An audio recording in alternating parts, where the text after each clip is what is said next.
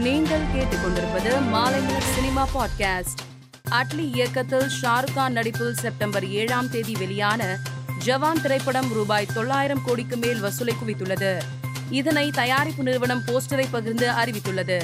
இந்த அறிவிப்பால் உற்சாகமான ரசிகர்கள் போஸ்டரை வைரலாக்கி வருகின்றனர். டியூட் விக்கி எழுதி இயக்கும் திரைப்படம் மண்ணாங்கட்டி சீன்ஸ் ஆயிரத்தி தொள்ளாயிரத்தி அறுபது. இந்த படத்தில் நயன்தாரா முதன்மை கதாபாத்திரத்தில் நடிக்கிறார். இப்படத்தின் பூஜை இன்று நடைபெற்றது. இதில் யோகி பாபு மற்றும் படக்குழுவினர் கலந்து கொண்டனர்.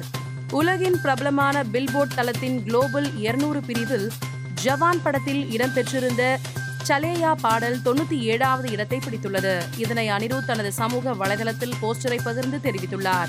சரக்கு படத்தின் இசை வெளியீட்டு விழாவில் கலந்து கொண்ட கூல் சுரேஷ் கையில் ஒரு மாலையுடன் வந்து சற்றும் எதிர்பாராத விதமாக தொகுப்பாளினிக்கு மாலை அணிவித்து அதிர்ச்சியை ஏற்படுத்தினார்.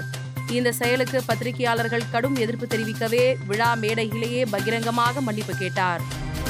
மேலும் சினிமா செய்திகளை தெரிந்து கொள்ள மாலைமலர் டாட் காமை பாருங்கள்.